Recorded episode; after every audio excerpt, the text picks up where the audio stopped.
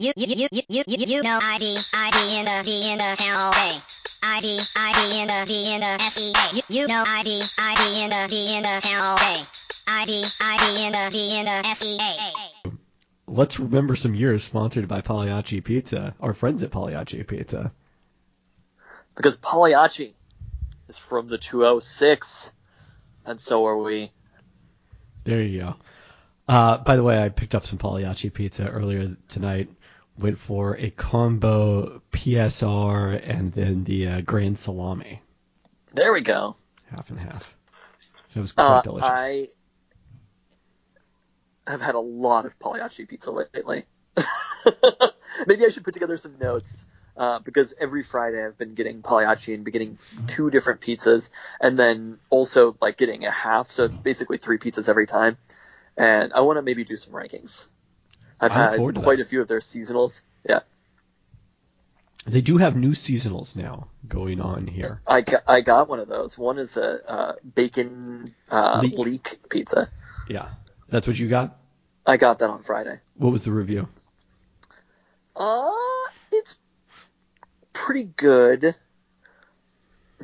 It's sounding like it's not going to be at the top of the rankings. It's not going to be at the top of the rankings. I'm I'm a little bit more of a traditionalist when it comes to pizza. I mean, the things that I really like at Pagliacci are like ricottas and goat cheeses and stuff like that. And I do like the olive oil base.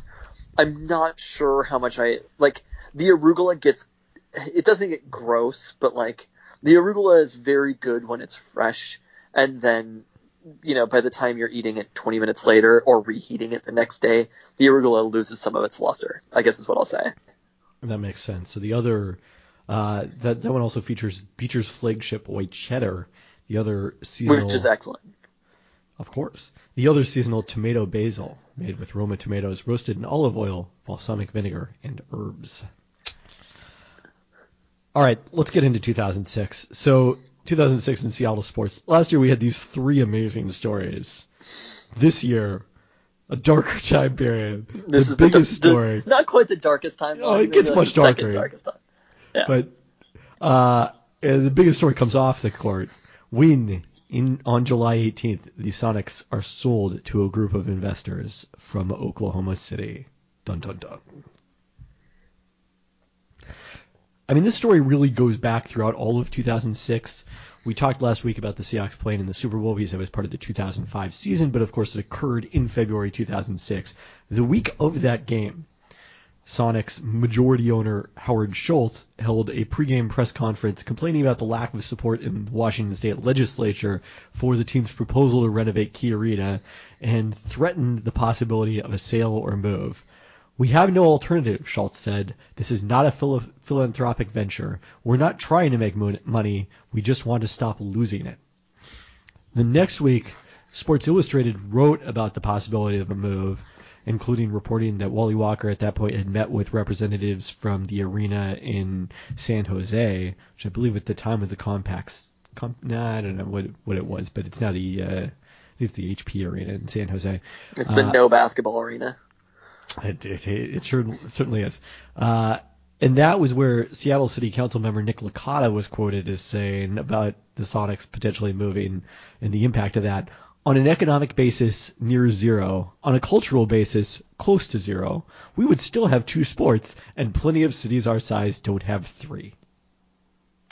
Thanks, Nick Licata. This is Nick Licata is one of the many bad guys in this situation, but I mean, the way that Nick Licata is viewing this is kind. It's ridiculous, but we've already talked about the greatest villain in 2006. Uh, so later that month, David Stern visited Olympia to lobby the legislature for arena funding, saying, a substantial amount has been done for the baseball and football teams. I'm here personally to find out whether the same is being considered fairly for the NBA. If not, that's a decision we can accept, but then we'll have to act on it, act on it ourselves. The uh, session passed without progress, and I mean the thing the thing you have to remember about 2006, we've talked about this in the past, but like everyone just assumed the Mariners got saved at the 11th hour in 95. The Seahawks literally had moving vans at their headquarters in the Kirkland at that point. in either 95 or 96 around that same time. And everyone just assumed the exact same thing is going to happen here in Seattle. This will, you know, you have to threaten to move or sell the team because that's just part of the process. But then all of a sudden in July, it wasn't. Do you have any memories of the day of the sale? Uh, yeah, I remember sitting in uh, my childhood bedroom and reading about it. I went to ESPN.com on the front page, and it was like Sonic sold, and I was like, oh crap, what's this? Everybody started panicking, and then you coming back and being like, it's fine, it's not a big deal. They want to keep the team in Seattle, and I was like, oh well, as I often do, I just blindly went along with what you said. I don't feel like I would have said that, that it's fine. you were you were much less concerned than almost anybody else. You were like this local news media is freaking out about nothing. I, th- I think you I mean, let's put this, let's put this to in buy. context. Like, Oh, okay. The way that it was being discussed by a lot of people was like, again, the moving trucks are here. The team is going to be in Oklahoma City by the end of the week, which was not mm-hmm. true. But I mean, I'm not. I don't think I ever would have said it was fine. Let's discuss this in context. The team moved to Oklahoma City after being sold to an ownership group from Oklahoma City. The person who executed the sale had disappeared by the time the sale had happened. It was it was an old fashioned grift, and like it, it happened right in front of us, and it happened in 2006. This 2006 was the end of professional basketball in Seattle. I, I mean, yes, it was the beginning of the end, but you know, we did get a season of Kevin Durant. Like, I'm not gonna like wipe that off the face of, you know, out out of Seattle basketball history. Okay, I may have a Kevin Durant Sonics bobblehead sitting right next to me, but I almost would rather that that had never happened. I mean, I get what you're saying, but I, I still would rather it happen. Uh, so, I've told the story before, but I went to work that morning, had no idea what, what was happening. You know, only a select group of employees did. I, I know David Locke has said that he was called in the night before to kind of like do a mock press conference or, you know, Q&A to prepare for it. Uh, but uh, I, I was not called in after the Sonic softball game we had the night before which was also a big part of the summer of 2006. Uh, so the Storm were playing. They were like, let let the boys rest. They had a big softball game. well, like our vice president of sales and marketing, who would have been at that late night preparation, came to the softball game that night. Who was your nemesis team? Like something steel? Ballard Sheet Metal. you know, they just got rocked by Ballard Sheet Metal last night. Let's let them have the night off. This was before that. That was later in the season because this was also, or no, I guess it might have been towards the end of the season. It was Another terrible thing that happened in 2006. It was after we played the doubleheader on the night of the 2006 draft, and I obviously did not participate in those games. But the players who did got heckled about the Mosete pick. They got hecked by Ballard Sheet Metal. Not Ballard Sheet Metal, whoever they were playing. Anyway, I gotta say, whoever they were playing was right. Ballard Sheet Metal though, like we just kind of joked all season that they were going to be our rival, but then we actually did like. There was some tension with Ballard Sheet Metal. they were a rough team, man. They're a sheet metal company. we were out here in like our super professional jerseys because the uh, manager of the team shop was one of our players, and then we won one game all season. But guess who scored the game-winning run in that game? This guy. Wow. There you go. One of my rare highlights that season. Anyways, much better than the time that uh, I got hit in the back with a softball while running from first to second that they were trying to throw me out at second and collapsed to the ground is as if like something terrible had happened to me. And this was I, this must have been our first game because I was still wearing shorts. I hadn't bought or hadn't gotten baseball pants, and uh, I skinned my knees so badly because I went like knee first into second base. That was painful for weeks afterwards. Really, really a rough. Anyways, that day I go in, don't know anything. stop at nothing 2006? I know. Uh, the Storm were playing their Kids Day game at noon against the Sacramento Monarchs, and so I'm planning to go up there, walk up there at like 10, and my boss calls me into his office probably around 9:45 or or maybe right at 10 and gives me the news. And so I have to walk up to this game and plan to cover this game, knowing that the Sonics have been sold to a group from Oklahoma City. The only other person in the arena at that point, well, I guess it probably was PR people who knew, but uh, was Anne Donovan, and I remember she just looked like pale as a you know, like a ghost, the, the late Anne Donovan in her pregame media availability. Although she also dealt with the fact that Lauren Jackson was injured and out for that game, and the Storm ended up losing. And uh, the news broke a little before halftime, and by the second half, there was like Oklahoma is not okay signs in the lower bowl already. And Wow. walked over from that game to the Furtado Center, the Storm, Sonics and Storm practice facility for the press conference.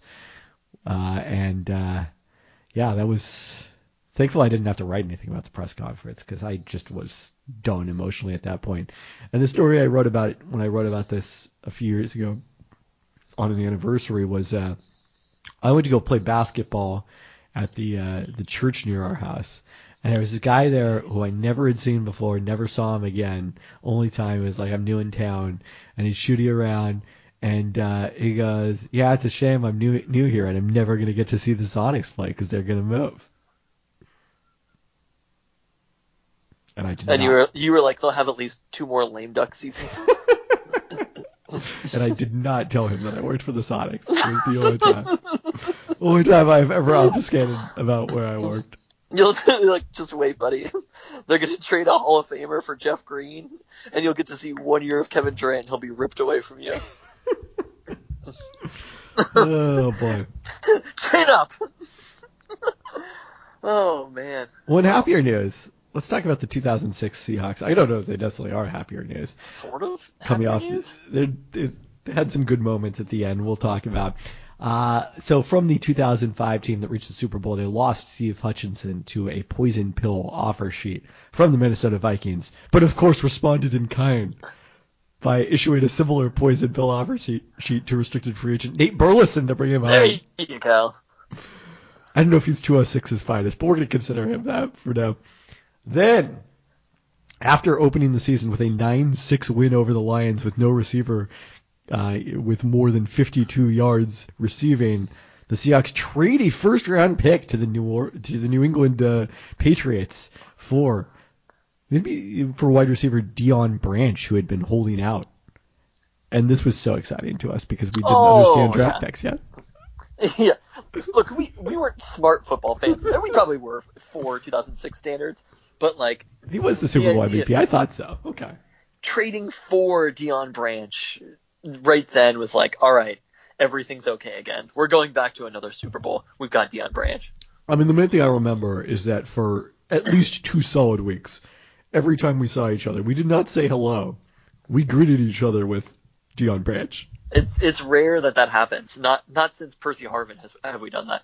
Um, but a question for you about that I've never understood about the Steve Hutchinson uh, poison pill offer sheet.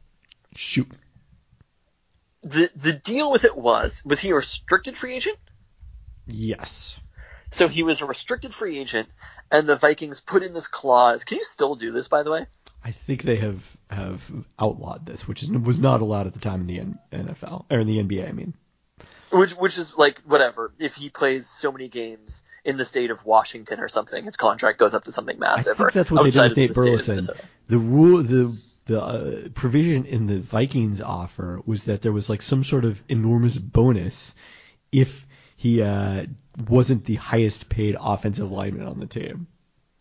Oh, so it's I- basically like a, a Walt Jones factor. Yes, Wikipedia says it would have guaranteed his entire salary if he was not the highest paid lineman on the, his own team.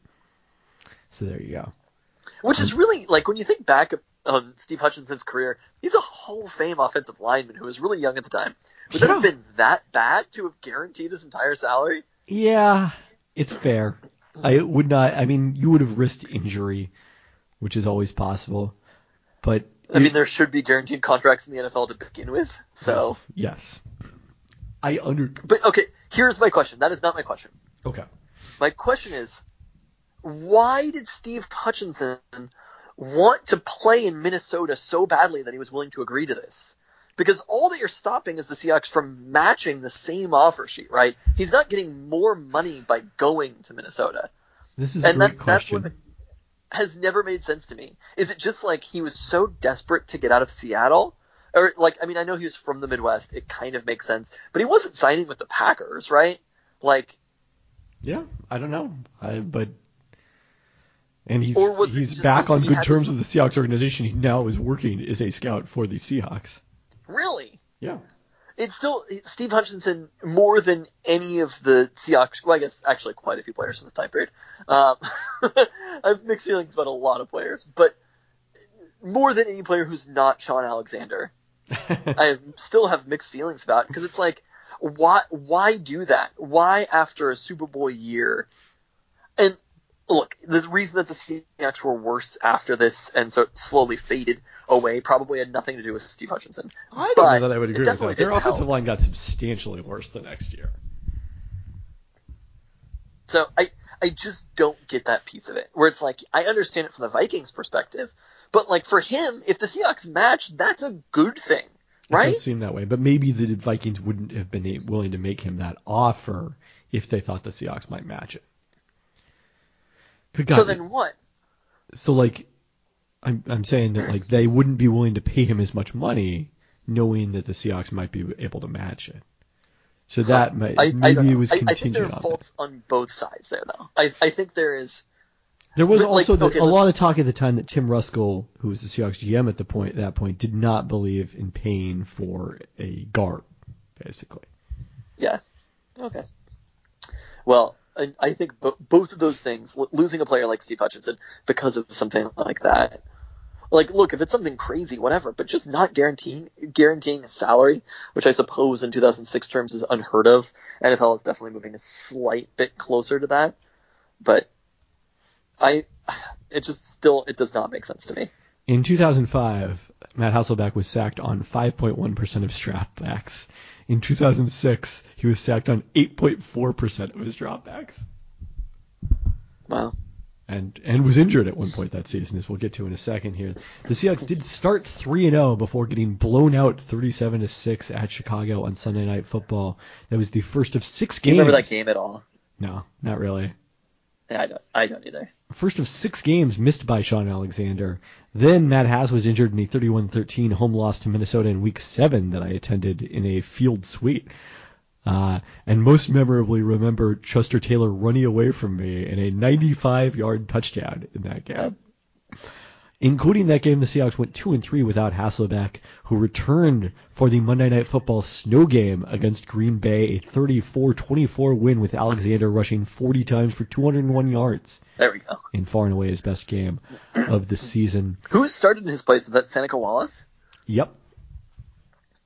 That that was like this Seneca Wallace starting in the Seahawks going two and three during that time period was definitely a like be careful what you wish for type situation where we all loved Seneca Wallace and sort of wanted him to be the quarterback and then when it happened it wasn't as thrilling as it seemed like it was going to be. I did not want him to be the quarterback. I was perfectly happy for him to uh, play wide receiver a few times a game.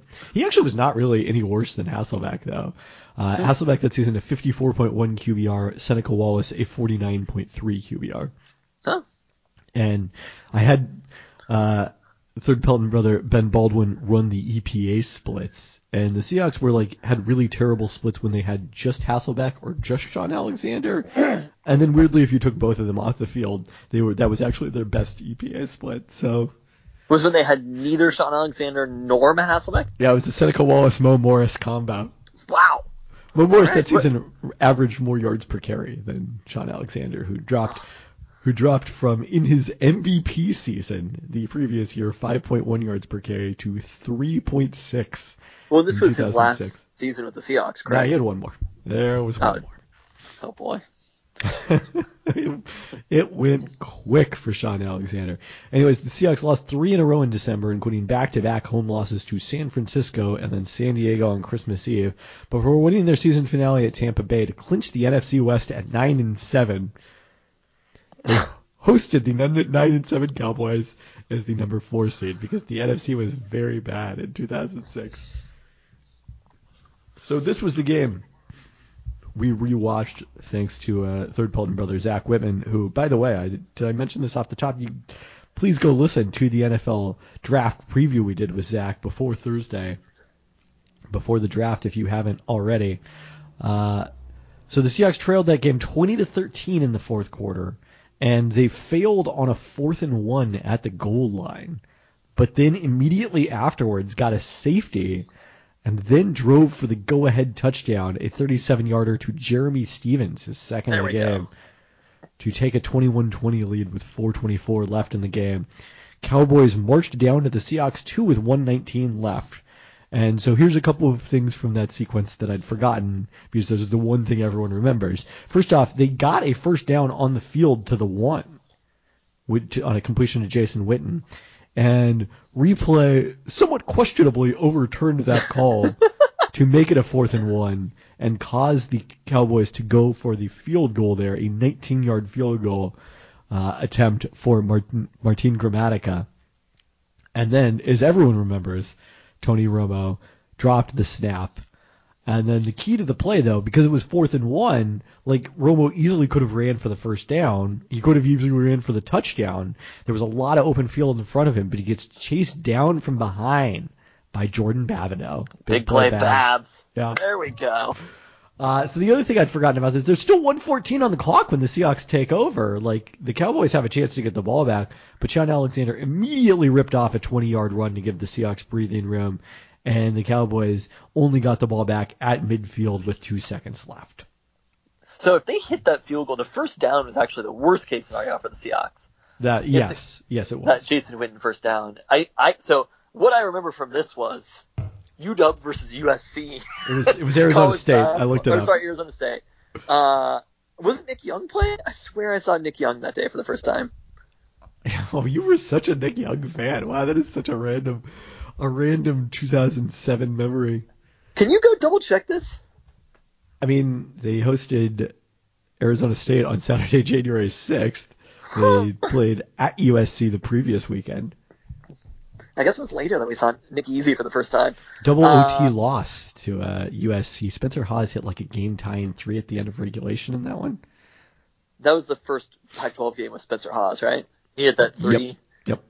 Yep, I remember that. Uh, the Arizona State game, the Huskies started three freshmen in that game, and none of them were Quincy Pondexter. Well, they all transferred, right?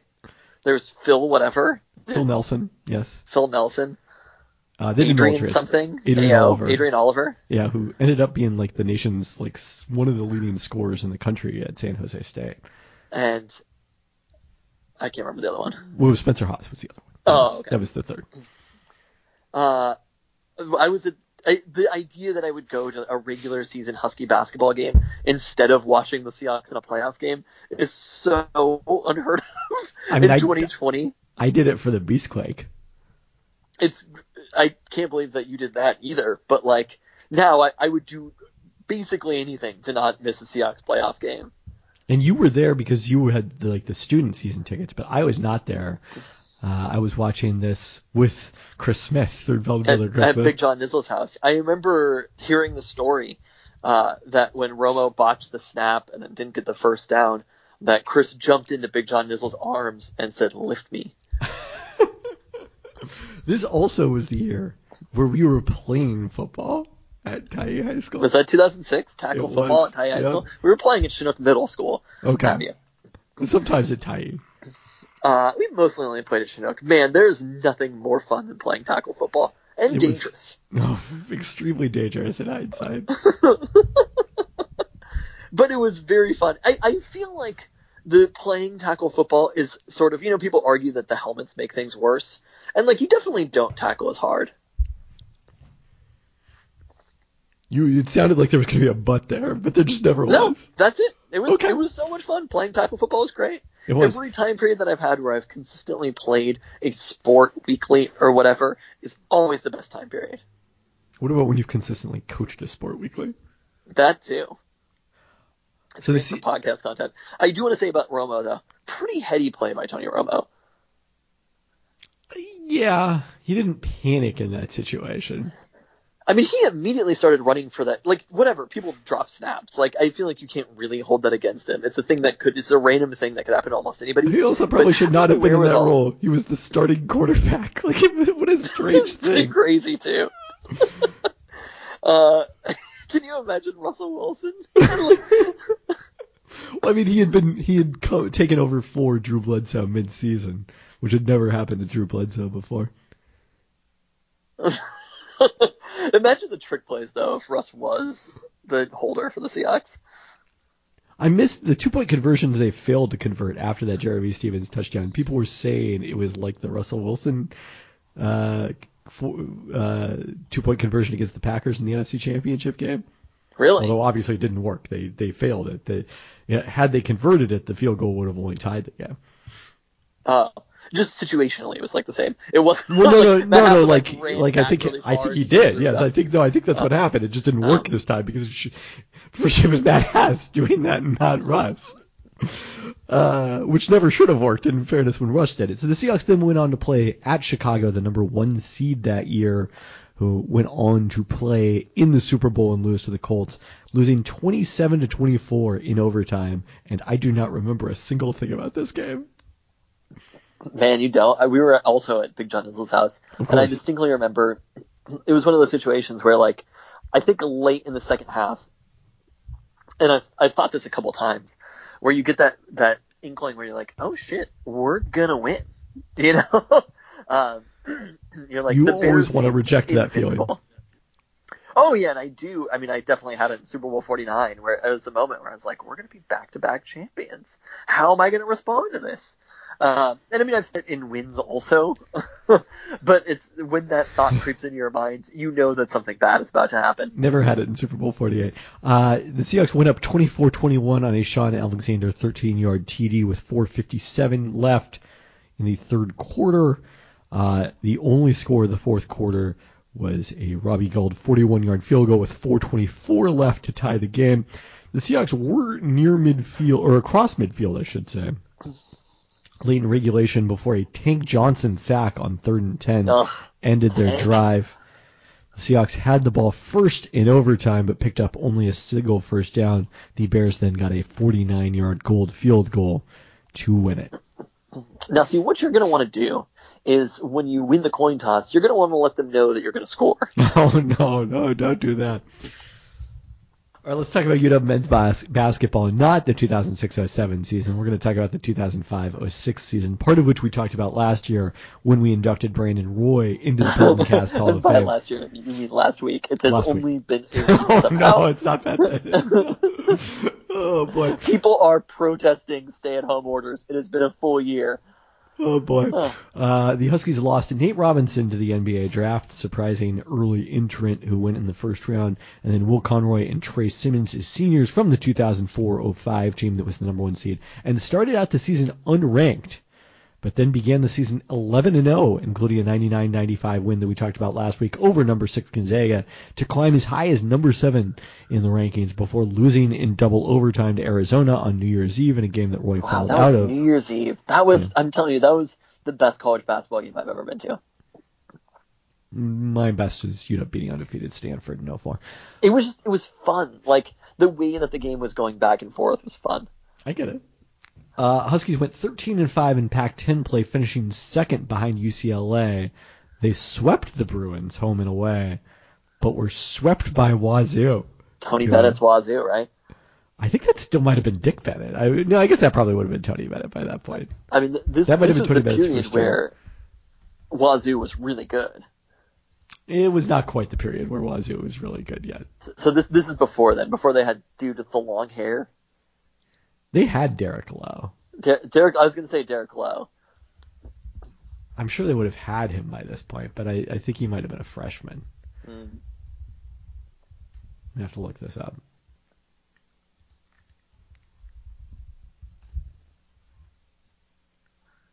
Yeah, they went. They went. Uh, yeah, they went 11 and 17 that year. They Oh, so- 4 and 14 in Pac-12 play. It was Dick Bennett's last year. Half of their conference wins came against Utah. Wow, Jesus Christ! Oh no. Uh, they, yeah, Derrick Low was a sophomore on that team, as was Kyle Weaver. Aron Baynes was a freshman. Uh, not really anyone to note about. Note uh, their leading scorer was sophomore Josh who I feel like Katie once danced with at a party. Does that remember I think that that's correctly? true. Yes. On the Palouse. Oh boy, that is a that is a memory. She was drinking a natty light, dancing with Josh Akognon. Oh, 2006. Uh, they started this the year. Yeah, they they started with two wins against Arizona. They they also beat Arizona State in that homestand, and then one at UW. And then the rest of the year they had two conference wins. One or no, UW was their only conference win the rest of the year. That can't be no two conference wins. Yeah.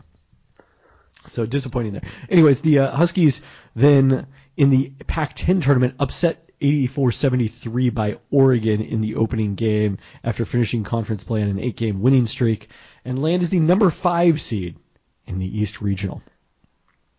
The first weekend playing, I believe in San Diego, beat Utah State 75-61 and then number 13 Illinois 67-64 in one of the better NCAA Husky NCAA tournament games that I don't think gets remembered at all. I it's I sort of I went to the zoo that day. Is that right? Did we fight about this, or or did Chris go to the zoo? There was somebody went to the zoo, and then we got that Chinese food from the place on like 105th, and then kind of comfortably beat Illinois. And that that was the Illinois team who it was a year after they'd lost Deron Williams, right? Correct. the year after they'd lost in the championship game to North Carolina. So they still had Dee Brown from that team, James Augustine. Yeah, they had the guy who looked the like atmosphere. It's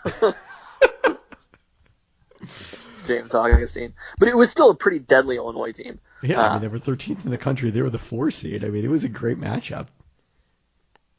And that was that was an excellent win for UW, uh, and brought on the always fun matchup against UConn. Yeah, love to play UConn in the Sweet 16 round. So this time it was number two in the country, UConn, the top seed in the East Regional, playing in DC. Uh, Jamaal Williams had 27 points in that game. This is a thing I did not know. Uh, all right, question. uh, So the Huskies, Brandon Roy got his third foul on a double technical with Rudy Gay at the 13:55 mark of that game. Still Then- pissed about it since last week. Still pissed. It it actually, I mean, it probably was a double technical. The double technical shouldn't count as a personal foul. It Yes, doesn't matter if it's double technical. Correct. Uh, then he got his fourth foul 16 seconds later. The Huskies were up six at the time, and I can't figure out exactly when he returned because they don't have substitutions in the college play-by-play, but it looked like the Huskies' lead was down to two points at that point. Uh, so then the Huskies were up four when Mike Jensen in the final 30 seconds fouled Marcus Williams for a three-point play. In a situation where he would have been just better off uh, letting him go. Huskies That was my ma- neighbor, Mike Jensen, by the way. That is true. Huskies then made two free throws, so it's a three-point game. Can you remember who hit the tying three-pointer? Uh, oh my god. Not. I want to say like Sheldon Brown. That's Denham Brown is the, the guy you're thinking of, who was a Sonics draft pick, but it was not him. It was it was Rashad Anderson who had two three-pointers in the final 30 seconds of the game, five of 10 from three, 19 points off the bench in that game. Uh, Ryan Appleby, this is I didn't remember, just looking at watching the highlights. Actually, Ryan Appleby got a pretty good look at the buzzer to win that game, but then the uh, the Huskies never led in overtime and lose that game to UConn 98-92. UConn goes on to be upset by number 11 seed George Mason in the regional final. so we if we would have won this game, we would have played George Mason That's what I'm telling you. With a chance to go to the Final Four. It's just Th- this was the last time for UW basketball that I really remember feeling like an actual contender for the, for a championship. It was this year. They had, they had good teams after that, but it never felt in those moments like yes, this team can win a national I mean, it's championship. just just because Brandon Roy was so good, he could have put you on his back at that. I mean, he basically did. UConn was one of the best teams in the country when they were playing them. They were, yeah. they were a, a bit inconsistent for sure. But I mean, they have a player who's still in the NBA. yeah, There can't be that many players from that, that draft class who are still in the NBA. uh, there are definitely a few of them. I'm looking at the win shares leaders because I was curious if Brandon Roy was up there, which he, he isn't. Uh, Paul Millsap led the NCAA and win shares that year. Playing at Wow, got drafted Tech. really low, right?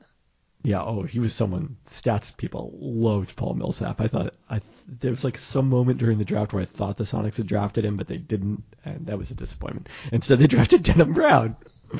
he did not make the NBA. So speaking of the Sonics, They Sonics, could have drafted Paul Millsap and they drafted Denham Brown.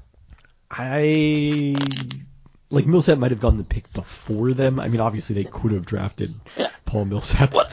given Oh, where well. he went. I guess it's good that they moved then. Oh, now you're in. Uh, Millsap went with pick 47. Uh, the Sonics took Denham Brown with pick 40. A pick before James Augustine, Cool, cool, cool. but three picks after Bobby Jones. Did you just like throw some stuff?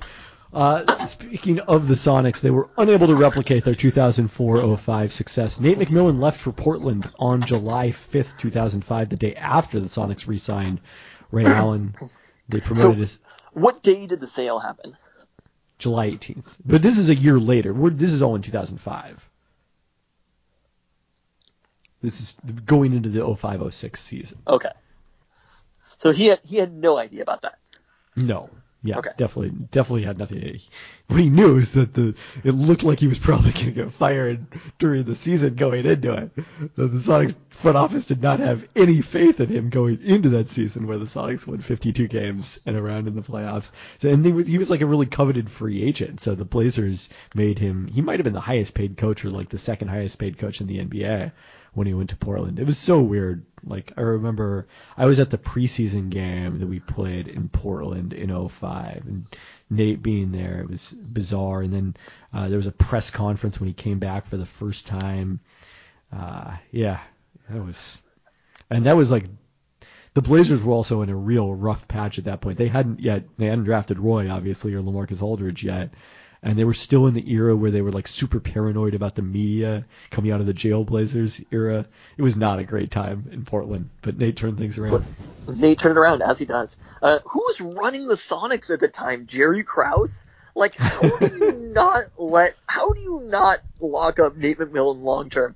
He's played his entire career for the Sonics, becomes the head coach of the Sonics, leads them to their best season since the mid '90s when he was a player on the team.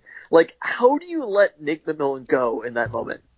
I mean, it would be interesting to go back and ask people now, because I don't remember what the reporting was at the time. I mean, they obviously offered him a contract. They didn't want him to leave. I don't know if they were going to pay him as much as the Blazers were. They they certainly did not spend as much as the Blazers did at that in that point in franchise the franchise's history. No, they would never. They were hemorrhaging. but money. it it was not. I mean, they were. Nobody will ever make money owning a professional basketball team.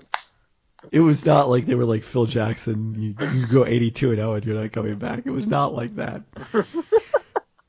so the Sonics promoted assistant coach Bob Weiss to replace him. Retained most of the 2004-05 core despite virtually all of the key players being free agents, losing Antonio Daniels and Jerome James, who as we mentioned got the bag from the Knicks. But it wasn't the same, particularly on the defensive end of the court. The Sonics started the season 1 and 4 and were 13 and 17 when Weiss was fired on January 3rd and replaced by Bob Hill. Really, when you when you factor in that they were because they still had to pay him the contract, right, Bob Weiss? Yeah. Just pay Nate McMillan instead of having a coach that you're paying a little bit less. When you add Bob Hill plus Bob Weiss's contracts together, they probably were equaling Nate McMillan's contract, right? No, probably not. Really? I would I would bet against that. I mean, we never really find out about coaches' contracts, but I would I would bet heavily against Oh, it, this is not like publicly available information. no.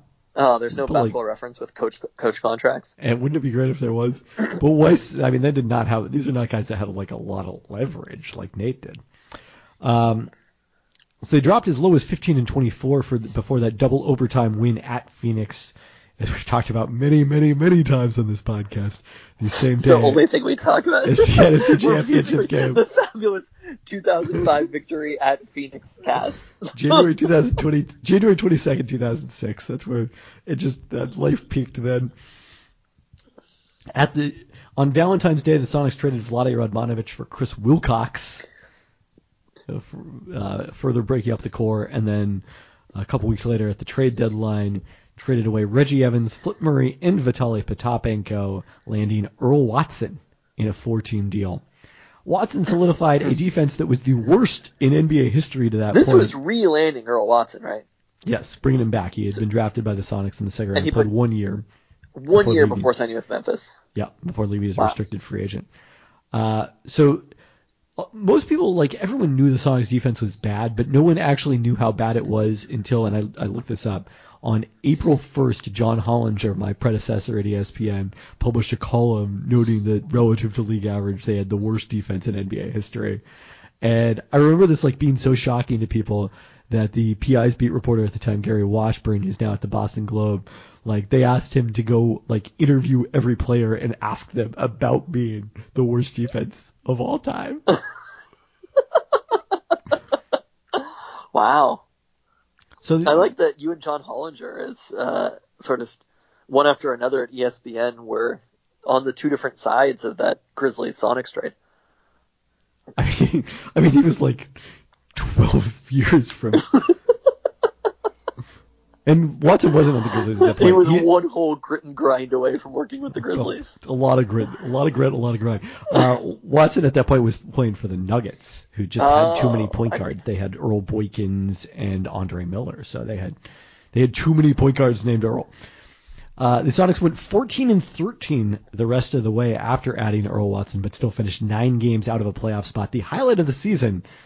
In the season's final game, Ray Allen set the NBA single season record with 269 three pointers, beating Dennis Scott's record of 267, and no one would ever make that many three pointers again. and actually, it stood seven seasons before Steph hit 272 in 2012-13, and so I was also there to see Steph break the record. So I saw two back-to-back record-setting three-point single season uh, marks. Was that in Portland that he said it? Or Yeah, you their season, their season finale was in Portland. yeah. ah. UW football made Now, progress. now most centers and power forwards hit 272 threes. It's really it's still pretty high up there. The Michael two- Kidd Gilchrist hit 275 Oh, last year. man. Look, Michael Kidd Gilchrist hits 275 threes. Uh, so th- that Sonic season, I mean, we talked about this being the basically the end of professional basketball in Seattle, and obviously we'll talk about Durant when he played here, but like, not re-upping Nate, where you have to assume you're getting some sort of hometown discount of some kind. You know, like I think they probably were at the opposite position at that point. because of what? Because Nate just didn't feel confident in the front office. Yeah. And he didn't feel like they had his back. It is. Which I don't think they were wrong to like be down on Nate McMillan. I was pretty down on Nate McMillan as a coach going into the 04-05 season. Wow. Like, did the Sonics hadn't been that good. How many years was he the coach? How much talent did he have? Uh, he had been three and a half years on the job going into that point. I mean, like, if he wasn't Mr. Sonic, he would have been fired in the summer of 2004. He still Anyone had an excellent season. I'm just saying this, this shines more on the front office than it does on Nate Millen. And like, Sure, I don't blame you, Nate for leaving.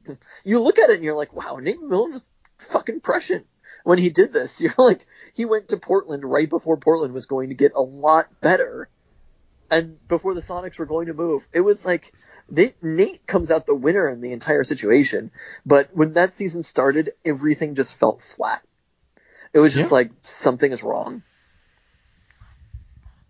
Right? Especially the hiring of Bob Weiss as the coach, where you're just like, I mean, sure, Bob Weiss is fine, right? But like, this man's an assistant coach. He's not, there's nothing exciting about Bob Weiss. You're like, he'd been the coach of the Hawks in the early 90s or whatever. Like, there was just, there was nothing new or interesting about it at all. The team looked mostly the same, but just didn't quite feel right. I wonder, in hindsight, we both kind of liked Chris Wilcox and Vlade, but like, the team wasn't that different. It was just something felt wrong. I mean, part of it was they probably got like, like they overachieved in 0405. Like they weren't that good in 0304. They had mostly the same players then too. Did they Uh, I overachieve mean- statistically in 0405 though? Not really like in terms of point differential. I think a little bit, but it wasn't like they were like a 41 win team. Or, I don't. I don't think were- Nate was coaching the worst defense of all time. No, that was part of it. I mean, he Nate has shown a tremendous knack for cobbling together okay defenses from bad talent. And that's maybe all you needed if you have a good offense. But like the one thing, the thing to remember is like Ray was super excited that Bob Weiss was replacing Nate. Okay. Like Ray and Nate did not necessarily see eye to eye. Uh, but I think they eventually come came to a, much like the front office probably came to appreciate Nate in his absence because it turned out they needed someone getting on them all the time because then they might actually play a little defense, just a little. Hmm. This this was a bad season though. It just I don't know. There was something about 2006 where in a lot of ways it was like we we had it so good in 2005 in a, in a lot of different sports scenarios, and 2006 was definitely the hangover year from that. That's a good way to put it. It was like you after drinking a lot of Cloudburst beer. UW football made progress in 2006. They started the season four and one with their lone loss coming at number 15 Oklahoma. Beat both San Jose State and Fresno State by single score margins, but then beat UCLA and won at Arizona start Pac-10 play. Uh, this is like, it's funny. Obviously, I had gone to UW. I did not have season tickets when I went to UW, which is just mind-boggling in hindsight. But like, I preferred watching the games on TV because that's how I'd always done it as a kid. Well, And you're, this gonna, was- you're gonna love this next year. Wow. This, no, two years later. Next year was okay. no, Uh, no, no. I meant this next this upcoming football season. I Oh, watching watching all the games on TV. Wow. Look, I'll be happy if we just have games to watch on TV. Uh, this was the first year we started really going to games. You had been, you and You Katie started had been really going going to games. games. This was my second year, and look, I saw back to back horrible Oregon State losses. Yeah, so the It- previous year was the driving rain. This year the weather wasn't so bad. Well, we got to talk about that Arizona. Well, the, the UCLA game was really fun. There was like I feel like there was a blocked field goal. At, that was Katie was that drunk under the seats in that UCLA One. game. that, that is that also was fun. Yes, where it was like the fourth quarter, and Katie was like, she. I think it was after that block. Katie, Katie was like, "What are we cheering for?" she got up from under the seats. It was like deep into the game that Katie was still incoherently drunk. I think it might have been because of that Sonics tailgate. Uh, I have no comment on this issue. Was that 2006? Look, the team doesn't exist anymore. You're fine. I I can't remember the exact timetable whether it was 2006 or 2007, but that that would make sense because we weren't like tailgating on our own necessarily at that point. The Arizona game also was very bizarre because in 2006 they were, they would play a road game and it just wouldn't be on TV. So we went to Hec Ed to watch the game Oh, off the this was that Arizona video Yeah. board broadcast of the game. It's like every Third third, down, down, bear third down. down, bear down, they'd be playing that graphic on the screen, but they That did not bear Friday down night, right? sufficiently. It? Mm, I think it was Or on was Saturday. Saturday night? I think it was on a Saturday. They did not bear down sufficiently in that one, as the Huskies got the 21 to 10 victory to go to four and one, and we're feeling pretty excited because like this team has been bad for a while now, and Didn't they? They got up to being ranked number 25 in the country. Is that right? no, they were never ranked. Oh, okay, maybe that was a different time. Maybe that was during Coach Sark's first year. This is after they beat USC. Okay, they, and then they had lost the next week. Yeah, the next week they play USC and lose 26-20. Like they're competitive against a USC team ranked third in the country, although this was not one of Pete's best USC teams. John David Booty started that one at quarterback. he had them ranked number three in the country. I mean, obviously they were like all five-star guys. These just weren't like historically good also all-star guys. Brutal loss at Oregon State or something. Probably. Uh, and then the following week at four and two, Huskies come home to play Oregon State, and that's where Isaiah Stanback suffers a career-ending, at least college, Lisfranc injury.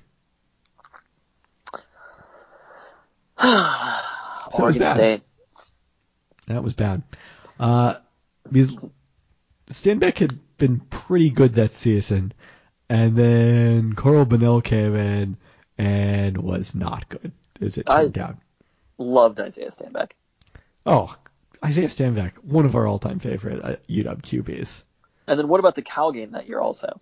Well, so let's talk about Carl Bonnell, who completed 44% of his passes for 5.6 yards per attempt, 11 interceptions in 164 attempts. Wow. It was not good. That so the Huskies then go on after that USC game, including that they lose their next six conference games to drop to four and seven before beating Wazoo in the Apple Cup 35-32. But still had did have some competitive moments in there, including as you mentioned that Cal game, which they tie on the final play a 40-yard essentially hail mary from Carl Bonnell to Marlon Wood to force Marlon Wood. I was going to try to guess who that was. I remember freaking out. I think we were at your house watching that game when Katie was living there and freaking out at that Hail Mary. That is correct. In hindsight, this, the Huskies should have gone for two there. Should have tried to win it in regulation. Carl Bonnell threw five interceptions in that game. Wow. Uh, but the star of that game was a young man named Marshawn Lynch, who had 21 carries for 150 yards and two touchdowns, four catches for 53 yards, scored a 22-yard touchdown in overtime to win it, and then got on the cart and drove around. It was the greatest Seattle moment in that year. It really was. it's the best thing to happen in Seattle sports in all of 2006. I mean, it depends what kind of the Tony Romo play, but maybe that that was the high point. But that was, uh, oh, and by the way, the low point for the Huskies also involved a future Seahawk. A loss to 0-9 Stanford. I mentioned last week I thought you could pinpoint the actual low point in Seattle sports because I was thinking this game happened in 2008. It was actually this season. So Stanford comes in again 0-9, has not won a game. This is a Beats- pre Harbaugh Stanford, right? Yes. Yes. Beats the Huskies, getting a 74 yard touchdown from some receiver named Richard Sherman. Pretty wild. God, I wish we could just like go back to that moment for one second. No, don't Richard go back to was. Go it. I mean, it was but, also but just for a second, like how much fun would that be? They beat the Huskies 20 to 3. Yeah, I mean, if you knew what Richard Sherman, who Richard Sherman was going to be, what he was going to do, it would be wild. Or like we were probably pissed off. I don't even remember Marshawn Lynch really driving on the card, except for the highlights now, where I think it's awesome every time. I mean, like, I we just- remember it because I didn't get that bobblehead at the Cal UW game, and it haunts me to this day. it's really the worst thing that you've ever done. but like at the time, we probably would have been pretty pissed about that Marshawn Lynch driving around in the car, and now I'm just like, Uh, I mean, we were happy just to be there. It's just kind of amazing how differently you can think about things over time, and how, how much context matters. So the five and seven record was still the Huskies' best record during the period between 2004 and 2009, tied their best record. I mean, the one thing I think Tyrone Willingham gets a little bit of an unfair rap in that that team was as good as some of the Sark teams that went to bowl games. It's Oh, just yeah. that they were massively overscheduled at that point, and the Pac-10 was really good back then. So their strength of schedule was incredibly high. But yeah, in the modern Pac-10, they'd be like second place. And then Stanback got hurt, so like Yeah. that was actually a good team. Now, the, what happened after that with Tyrone Willingham, we'll get into in future years. 2006 saw the Mariners progress towards respectability. They went 78 and 84, despite a step back from Felix Hernandez, who went 12 and 14 with a 4.52 ERA in his first full season with the Mariners. Uh, a notable moment from that year, Jamie Moyer traded to Philadelphia in August at age 43, a decade after being traded to the Mariners. he then went on to pitch an additional four seasons for the Phillies, plus part of 2012 for the Colorado Rockies. I definitely had him in fantasy baseball at some point, like in in his mid 40s. I've started him. All right, wrapping up Seattle sports. The Storm took a step backwards in 2006 due to Lauren Jackson's injuries. She played 30 of 34 games, but was limited to a then career low 28.4 minutes per game. The Storm dropped to 18 and 16 and lost in three games to the LA Sparks in the opening round of the playoffs. Should we talk about music? Absolutely. Should we talk about crazy? sure. I mean, I have like such a specific memory. So 2006, uh, we mentioned last year that that like academic year 05 06, you lived with the famous cousin Katie, and I have like such a specific memory of driving to that house on a Friday afternoon when it's sunny outside during the summer, listening to like KUBE was probably playing crazy every other song at that point, I would imagine. On KUBE, it was, I mean, being, was- it was being played on every station. That's the thing about Crazy is it wasn't it Oh, yeah, wasn't it was like a crossover hit. it wasn't KUBE music. It was Kiss 106 music also, right? They were probably playing on the end just because. Absolutely, they were. I think it probably was being I mean, that song was so big that it was all over the place. And like, 2006 was. Did I mention this before last week? I feel like this was the first year that I remember there being a song this summer Well, you mentioned it in 2005. about Feel Good Inc. But And- 2006 was much more clear, much more definitive. And I also associate that with that summer. My other big memory is it's sports, but not Seattle sports. Italy winning the World Cup. Oh fuck! You forgot about that? I do have to say, man, because we're talking about Seattle sports, which were awful in 2006.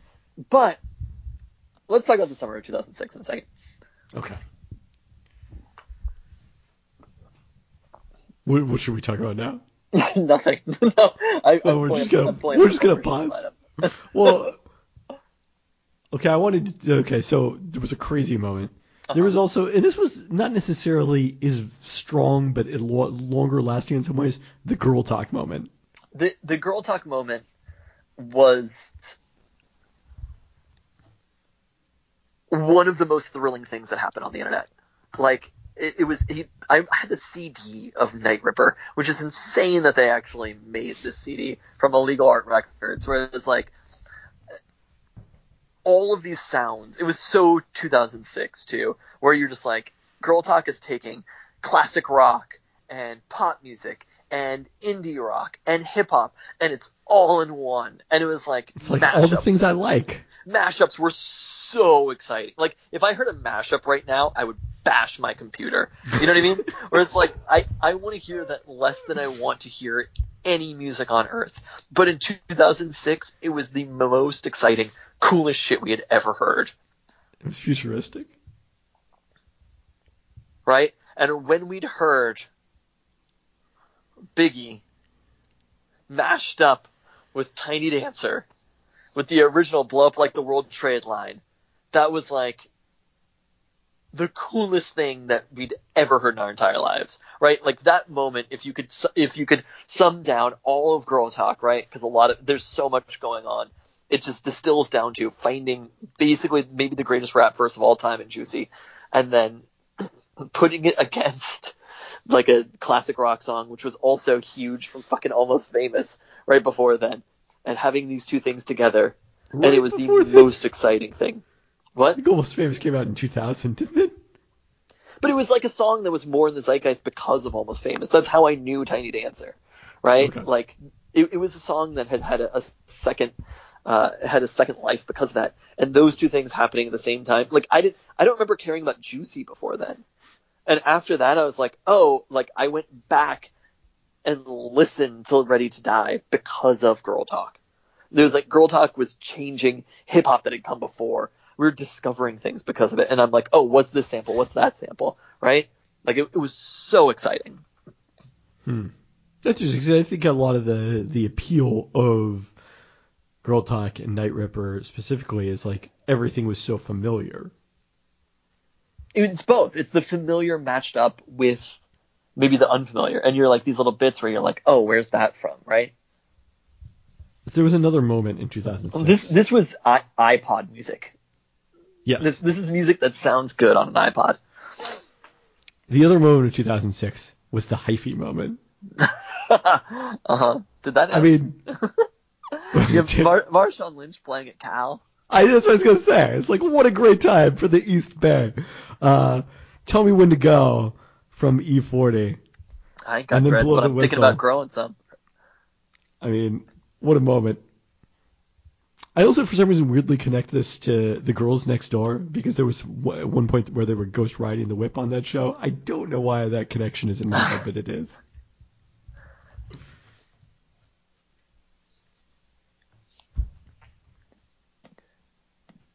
The other moment Uh, that we had in 2006, Yes. Justin Timberlake with Future Sex Love Sounds. Uh, yeah, that kid from NSYNC really made good. I mean, so many hits off that album. He, So he had hits. Cry Me a River before then, but it was like when Future Sex Love Sounds happened, it was like, oh, this person's a bona fide like major pop artist. He's he he reached the pantheon for that moment. I don't know if it's necessarily lasted, but like we were looking at Justin Timberlake as a like Michael Jackson Prince level pop artist, right? for sure. Yeah.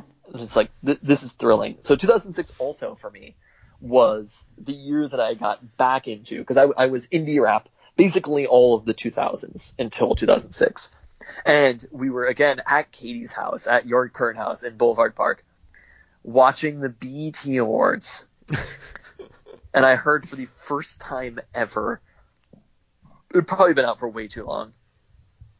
What You Know by T.I., and I was just like, oh shit.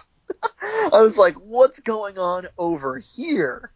I was like, there is thrilling music happening. And it was like, what you know about that, that changed everything. and that whole, the King album by T.I. I was like, I got the, the burn the CD from some place or whatever. And the first second of it, I was like, oh, T.I. is fucking incredible. Uh, and it was definitely like, I think since then I had like a 10 year moment of being back interested in like more mainstream rap music because of T.I. Really? Wow. Ti. Or like I, I was more interested in like rap music and not like indie rap. hmm I get it. Uh, it was also, I mean, we have maybe aside from, I don't know, aside from a few things, but Hell Hath No Fury by Clipse, which was like, you know, it was, it was pitchfork rap music, but it wasn't indie rap in basically any way, right? Like Hell Hath No Fury, the, the level that Pusha T and Malice were at for that album and plus Pharrell, right? Like th- all of those coming together it, it was like it came out of fucking nowhere, right? I never heard Clipse before Hell Hath No Fury, and then it was like boom, it slapped you in the face. It was like here's your here's your blog music, blog boys. sure. Uh, 2006 though in general, I feel like I there were things that were exciting at the time but didn't necessarily last forever. Whereas like yes, like we liked Gnarls Barkley or whatever, like things that were really thrilling, but now when I look back at them, I'm like, they're Hell Hath No Fury aside, like doesn't quite hold up. Uh, but one that does hold up, "Songs for Christmas" by Sufjan Stevens. I mean, that's definitely the most lasting impact of any album released in 2006, without question. I will continue to listen to that until Sufjan puts out a new non-electronic Christmas like Volume two really it didn't it didn't hold up in the same way. Like Sufjan's trying stuff out. We just wanted more traditional Christmas music, and the moment where he was or recording, original but sounds traditional, yes, or at least like like not not you know I don't know just the not Age of. Adz Kanye or Kanye Sufjan is not. I would be curious about the Age of Adz Kanye. Age of Age of Adz Sufjan it is not necessarily perfect for Christmas music. It's perfect for Age of Adz, but like Christmas music that sounds like it, not sure about. Illinois era Sufjan is perfect for Christmas music. And Correct. when he, when he was recording like the volume five on Songs for Christmas holds up. Like these these to to us to basically nobody else are these are like these are Christmas classics, right? These are canon. These are being played on Warm 106.9 starting the day after Thanksgiving. I think this got taken out of the Ape Review metrics page. My, the reference to the Sufjan Stevens. song Wait, really? Christmas. Yeah. Who would have done that? I, well, someone who doesn't know me clearly. C H R I S T M A S. Uh, the year that gave us maybe the worst Jay Z album in Kingdom Come. Uh, debatable aside from that one that got Well- downloaded onto our T-Mobile phones. Look, first off, he said he was going to come back like Jordan wearing the 4 5. The thing is, Jordan lost wearing the 4 5. he eventually would come back like Jordan wearing the two three. Yeah, uh, but that's it. Took a little while, just like with Jordan. It just took a little while. Uh, and then a few others that I want to call out. Uh, the Life Pursuit by Belle and Sebastian. I was at my all-time Belle and Sebastian high. Uh, they played at the Moore Theater, I want to say, in early 2006, uh, with New Pornographers opening, and I'm like meeting up with our aunt Nuggle after because that's the kind of music that I was listening to at the time. Uh, Fish Scale by Ghostface Killah. Kilo is a thousand grams. It's easy to remember. It's like I always know how many grams a kilo is because of that song. Uh, Burial, definitely like, along with Girl Talk, inventing internet music. Like without Burial, there's no like the idea of like when the Weeknd started it, nobody knew who it was, right? It was like a secret. Mhm. And without Burial, I feel like that doesn't happen. Hmm. And internet music where you're, it's like shrouded in mystery, even to this day for him. Uh, Dog Problems by the Form- Format. Do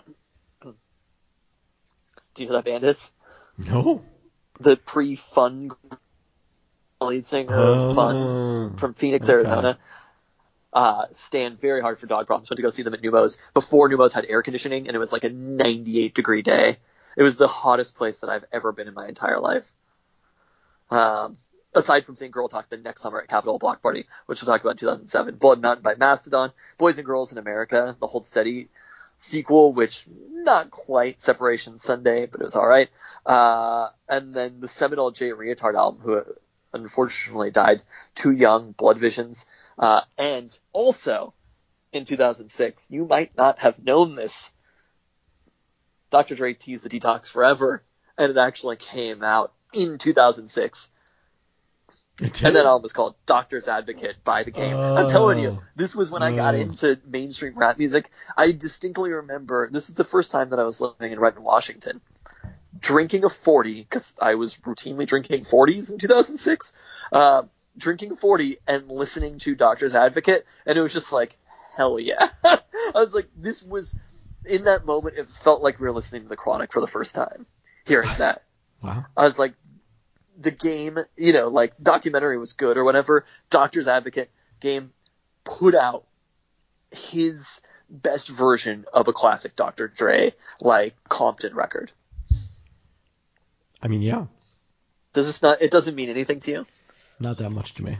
R.I.P. Okay, so I also have to mention the summer of 2006, which, otherwise known as for Italians the best summer ever, um, since Augustus uh, ro- roamed the streets. we had that summer the first ever time in my entire life that I paid attention to soccer. You paid a little bit more attention than me.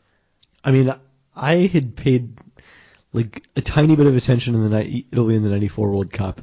Had watched, woke up early to watch Italy lose to France in the quarterfinals, I think, of the '98 World Cup on Univision because it was Uh-huh. not broadcast live in English. That was the one Baggio missed to PK. Uh, well, I think Baggio missed the PK, and eh, maybe both. no. Italy lost. Italy lost both of those on PKs. God. Suffice it to say, they played a lot of PK. I mean, I didn't pay attention in 2000. PK's gave back. Yeah, 2002 I didn't really pay any attention just because those games were on in the middle of the night. But 2006 I was ready. 2006, I feel like a lot of things came together for soccer in the U.S. Like the timing was perfect of those games. It was in Germany. Italy had an excellent squad. They they were a fun team too. Like this was the most fun Italian soccer team we've ever followed. Obviously, they, They, won the they World played Cup. the U.S. They played the and I think they drew with the U.S. in the group stage, right? Yeah. So rallying around that team, like that, those weeks from, I, I want to say like mid to late June, like the, right when UW ended school. I just finished my first year at UW. I had no job that summer. I literally was doing fuck all. I was going to go see the format at Neumos. Like that was what I was doing. I was listening to indie rock music and getting hyped on T.I., and watching Italy play soccer and then drinking some 40s and listening to the game. Like I have never had a better summer in my entire life. There, there was, was the, the only point for the U.S. in that group stage. great. Uh, the the uh, Blue Scholars on Beyond have the line about tilting Carlo Rossi back in the summer of 2000, and it's always 2006 for me. In the summer of 2006, we were drinking a lot of Carlo Rossi, right? Because we were proud to be Italian, and for some reason that translated drinking Carlo Rossi. Uh, the I met Mrs. Fantasy Genius in 2006, and we started dating that summer. It was just like I remember it being a hot summer. We were like hanging out. We ran in sprinklers one night. We were having cranium parties. Yeah, remember the cranium, cranium parties. parties? Of course, I remember the cranium parties.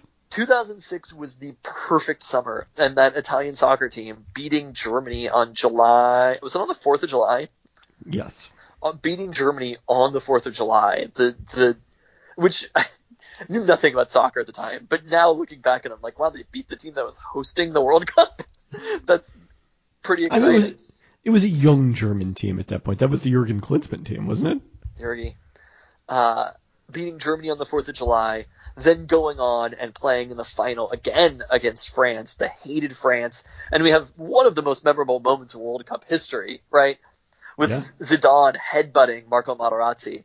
And it was like we were at somebody's apart we we're at Nick's apartment or somebody's apartment watching that match with a bunch of people. I swear to God, every single one of them was cheering for France, which I Oh, don't yeah. even don't even know how that came to be. But I remember waking up early that morning. It was sunny outside. It was hot. It was exciting. And then you go to penalty kicks after this crazy moment had happened, and it's like, look, Italy lost a defender and France lost Zidane. You know, so we we're feeling pretty good going into it. Also, like Buffon's not losing this World Cup, and Gigi Buffon winning the World Cup on penalty kicks for Italy. It was the first real soccer moment that I remember paying attention to, and still the best soccer moment that I've ha- ever had. Yeah. It'd be hard to beat. Crazy was playing on the radio. We were tilting Carlo Rossi back. It was incredible. I think we were at Billy Lecomte's apartment.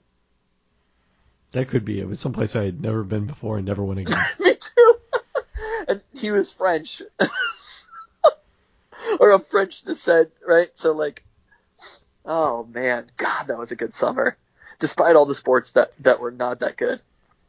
This was also the year that I traveled to Oregon, right? For that road game in Autzen. Uh, yeah, yeah, that would have been because it was, it was the next fall, and it was when the Son. I stayed home because the Sonics had the finale of the 40th anniversary tour with the majority of the players from the 40th anniversary team. So there was some event we had in the rain, I think in Beacon Hill maybe. It And poured I rain. didn't. Yeah. and it was the the first and only time you've never really been to Eugene. The first and only time I've ever been to Eugene, and I don't really plan on going back. Look, the Huskies would have to be pretty heavy favorites for me to return to Eugene. Uh, It was a 34-14 loss for the Huskies. U- UW looked pretty good early on, and then it just it all collapsed. Uh, and the drive back because we weren't staying there, and it's not a quick drive, right? It's like Oh. take the Portland drive and add another two hours on or something. And that drive back was just terrible in the pouring rain, just feeling crushed about losing to Oregon so badly, not even realizing how many more losses to Oregon were to come. No. Uh, but that it was definitely like 2006 was the hangover of 2005. The fall of 2006, going back to school, was the hangover of 2000 and of the summer of 2006. And we also had this was the year that Boise State, Chris Petersen, I think it was technically 2007, but that Fiesta Bowl happened, and I remember this was that year that Boise State was so good as well. Jared Zabransky. Statue of Liberty play because Chris Petersen. He loves trick plays. Loves trick plays. This was like the year that all the people we would eventually come to love had great moments for other teams. I mean, Pete Carroll didn't, as we talked about. The team went, although they went 11 and 2 and finished fourth. That was still a relative down year for uh, USC to just win the Rose Bowl over Michigan. And they did, in fact, lose at Oregon State 33-31. So there you go. Uh, extremely quickly, 2006 Bumbershoot lineup. Uh, this was the year that Kanye West played Bumbershoot. He'd played Sasquatch the previous year. Blue Scholars opening for Kanye West. It was Kanye, Tribe Called Quest. So I think they had two hip hop nights, which was pretty exciting. Uh, so one night was Blue Scholars going into Kanye, and this was when Wow. Blue Scholars like announced that they were doing Mass Line right before they'd signed with Rawkus. It was like I don't think I've ever been as hyped on on a Bumbershoot show. I didn't. I don't think I had press access. I think the first year I had press access was the next year. I think I just bought tickets this year, but was like one of the most exciting moments. And then they also had Atmosphere into Tribe as another headliner. Like that was a very exciting year for what I was into. Really beyond there, it's, it's like I remember going with Jan to see the Steve Miller Band and Blondie, Spoon, New Pornographers. It was like a lot of stuff that I was very into in 2006. There was someone named Macklemore who played there. We we didn't mention this, but I do remember in early 2006, I think for Christmas 2005, Jan was just like buy whatever CDs you want, and I'll give I'll give those to you as a Christmas present. And I got The Language of My World by Macklemore. Uh, after hearing it was early December 2005 that I'd heard it on KEXP, heard White Privilege, and I was just like, what is this? Um, and then I got that and was like, very got very into local hip hop 2006.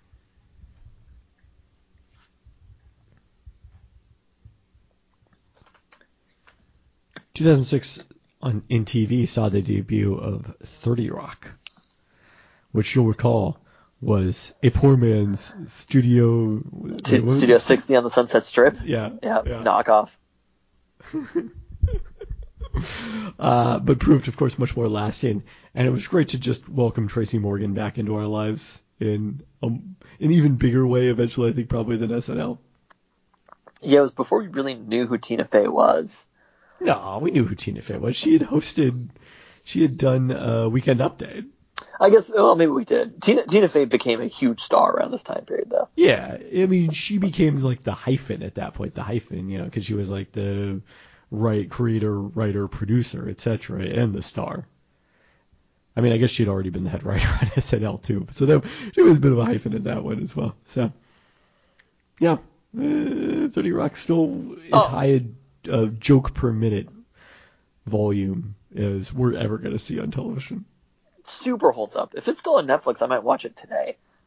I'm midway midway through Community. I might not watch it today, but I, you know what? I, you know what I think Thirty Rock is on. what's that? I think it's on Peacock. On Peacock? I think so. I might watch it never. wow. That is a harsh talk.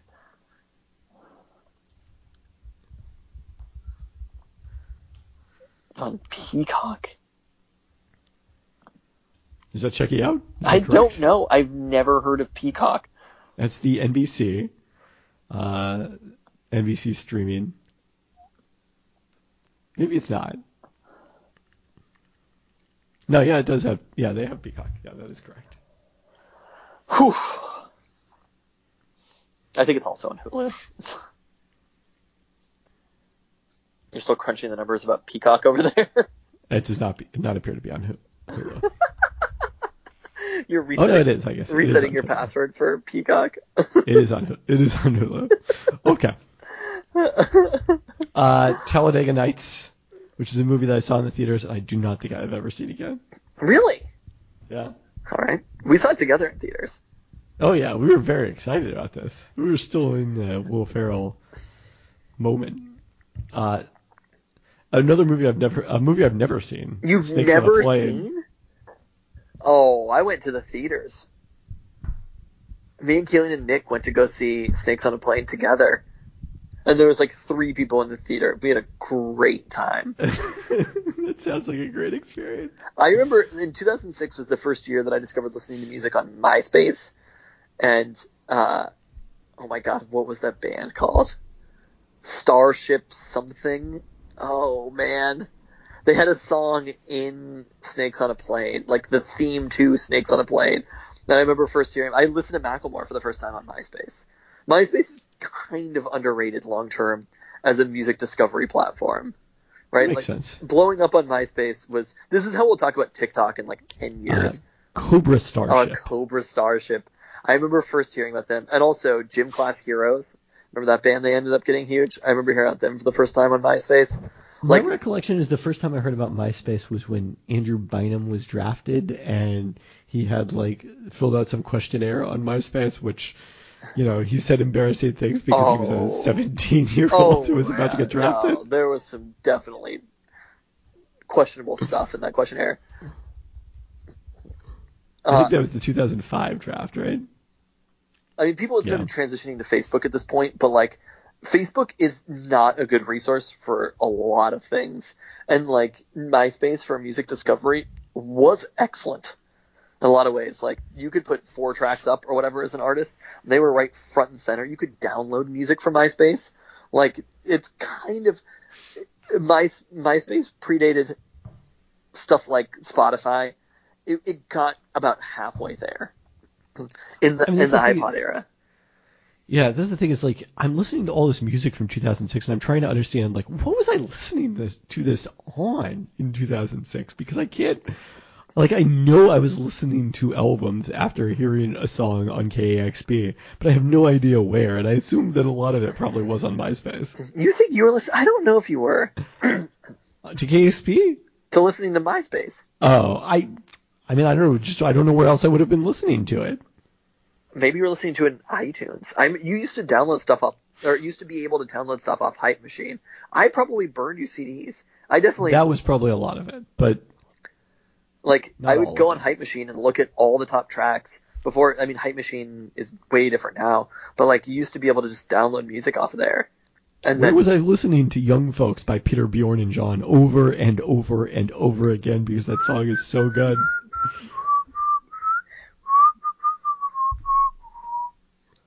Yep, that was Okay, 2006. That was 2006.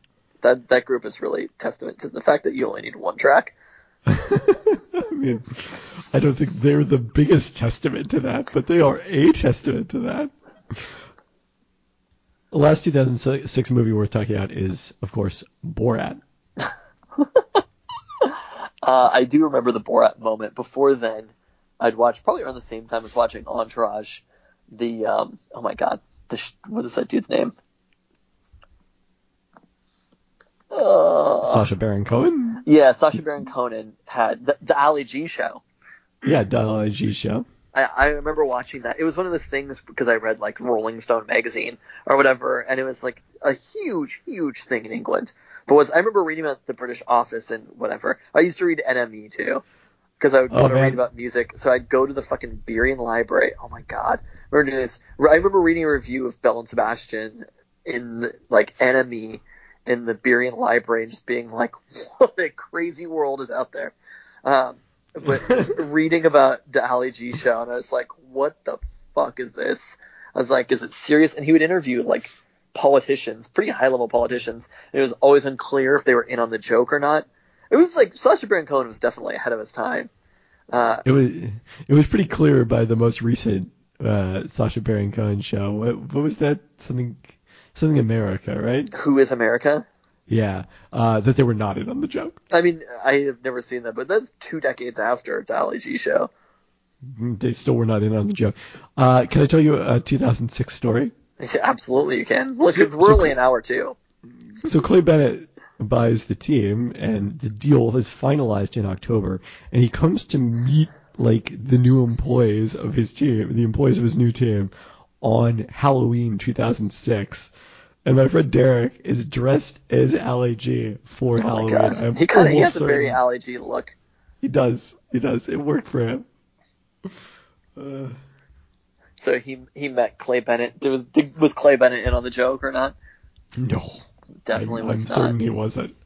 Uh, so I remember seeing Borat on the Ali G show or whatever, like as a spin-off from that. And then when it became a thing, it was like, oh, I remember seeing this on this weird show. Flight of the Conchords was another one. Have we talked about that? What year was Flight of the Conchords? Uh, You know, I I made a point to look it up at some point. Uh, not until 2007 though. okay, well, I whatever. We're here.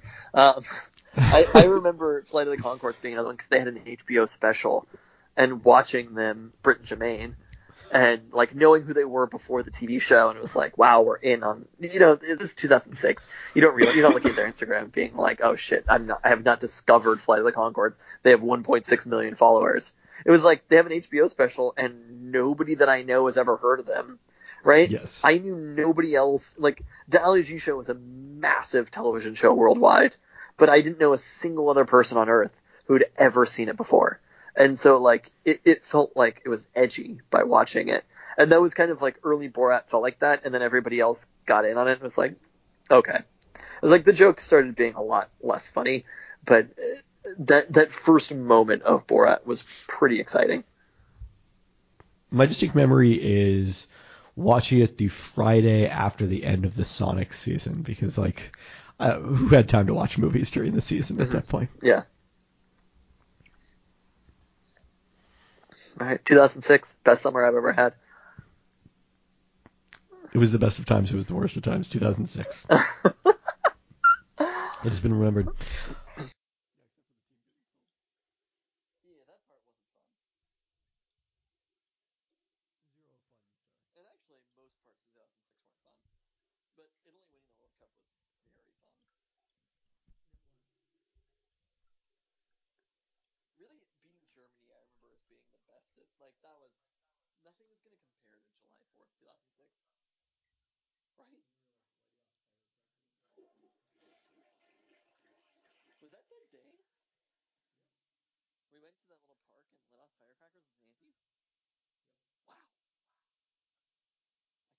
I did not realize that as a uh, 20 whatever year old that I was still doing that.